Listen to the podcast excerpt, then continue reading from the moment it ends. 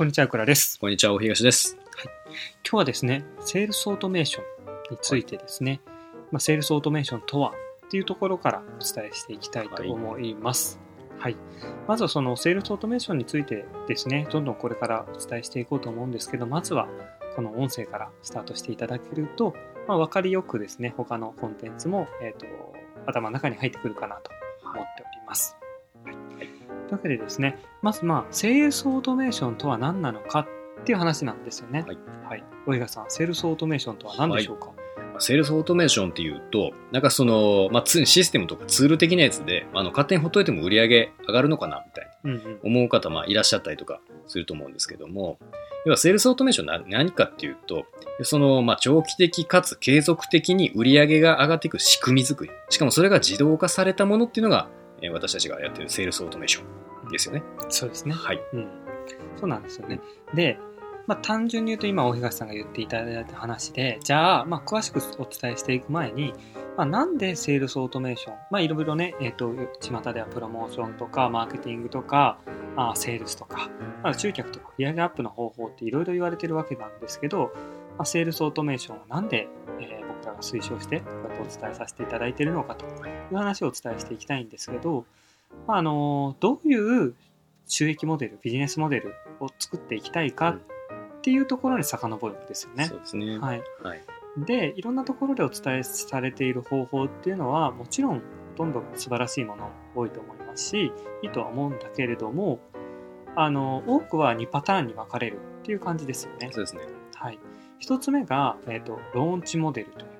まあ、一発屋モデルとかって言ってたりしますけど、まあ、売り上げを短期的にバーンって上げる方法を教えてるところっていうのはありますよね。まあ、それはそれでいいんだけれども、まあ、短期的にこう売り上げが上がって、でもちょっとまた落ち込んで、で、また、ああ、ちょっとキャッシュ良くないなと思ったら、また売り上げが頑張って上げて、っていうのの繰り返し、うんずっと積み上げ式とっていう風になっていくんじゃなくて、毎回こう、なんかトレンドを追っ一かけ発当てに行かないといけないっていうね。そう、なんか毎回こうブームを読んだりとか、うんコンセプト考えて、うん。毎回しんどいんです新しいもの、新しいもの、新しいもの。ずっ安とイベントをやってる花火をうん打ち上げ続けてるって感じですよね。そうですよね。うん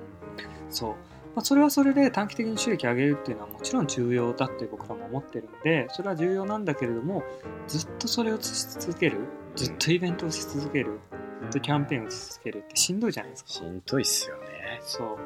だから、まあそれはそれでいいところもあるけど、まあ悪いところとかデメリットもあるよと。そうですよね。だから、やっぱり、まあ、この音声聞いていただいてるあなたも、きっと、まあ、あの、安定して長期的かつ継続的にこう成長していくモデルの方が、まあ、いいじゃないですか。うん来月、再来月も、あの、決まった額が、この入ってくるのが分かってて、しかも、うんえーそれが、えーまあ、どんどん大きくなっていくと。で毎回毎回一発当てに行かないといけないやっぱめめんどくさいししんどいし、安定しないんで不安ですよね。うんそれが一発やモデル。そうですね。はいで、2つ目が、今ちょっと話に出ていたんですけど、積み上げ式モデルってやつですね。で、まあ、けで結構多くが、結果の出にくい積み上げ式モデルというか、もちろん積み上げ式でやっていく、まあ、マーケティング、例えば、あの、オンドメディアと言われるものだったりとか、まあ、自社メディア、えー自自分メディアを作りましょうとか、よく言われるものってあると思う、聞いたことあるかもしれないんですけど、そういうものってもちろん積み上げ式でどんどんこう集客ができるようになっていくっていうのはあるんですけど、それって効果が出るのって時間かかるし、なかなか大変なんですよね。そう。あの、短期的に、基本的に僕らって人ってこう短期的に結果が出るものだったりとか、もうすぐに結果が出るものは継続し続けることができるんだけど、目目の前に本当に結果が出るのかわからないものってなかなか継続しづらい部分ありますよね。ねまあ、どれだけうまくいくって言ってたって、まあ、あの綺麗事だけで結果が見えへんあのマラソンを走り続けることはできないというか、しんどくてもやっぱり途中で力尽きてしまいますよね。うんうんそうなんですよね。だからこそ、こう、あの、なんだろうな、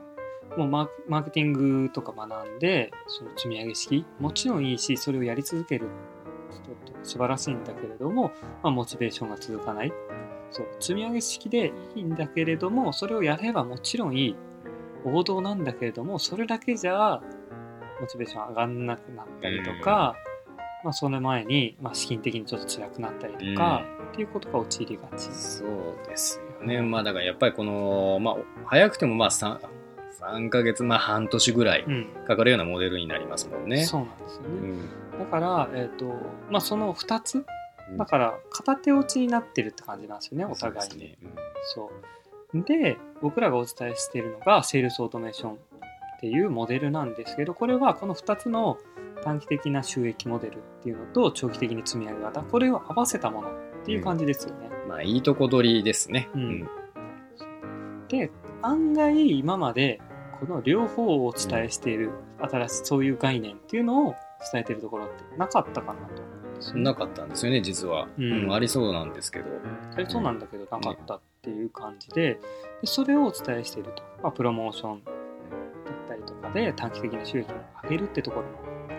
入ってるし積み上げ式のマーケティングの部分も入っている、まあ、プラス、えー、と僕らがお伝えしていくのはあとはプロジェクトマネジメントって言って事業としてそれを長期的に運用していく。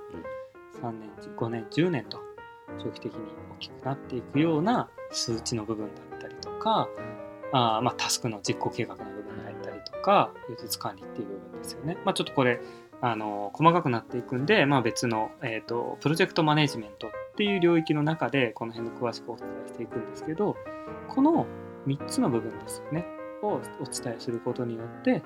まあ、セールスオートメーションっていうのを、えー推奨しているとうんいう感じですよね。そうですね。はいだからまあ計画性があってこう短期で売り上げも伸びて、まあ、長期的かつ継続的に伸びていく、まあ、第三の、まあ、ビジネスモデルというか、うん。うん、あの美味しいとこ取りなハイブリッドモデルですよね。うん、そうですよね。で、まあ、もう一回まとめると、僕ら、えっ、と、なんで今まで、この、なんでセールスオートメーションがいいのかって話としては、あの、まあ、今までお伝えされてきた、いろんなところで伝えられてきたのは、短期的なモデル、短期的な収益モデル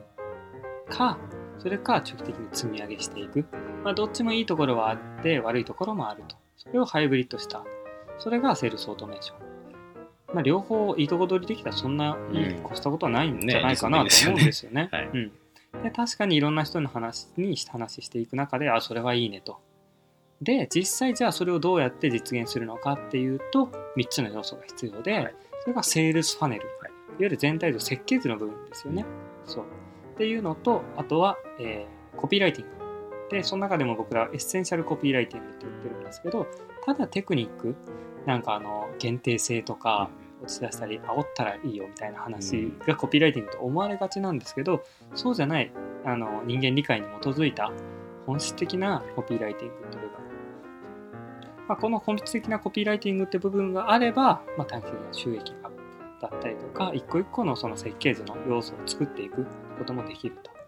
でその仕組みができたらそれを運用していく計画して運用していく部分っていうのがプロジェクトマネジメント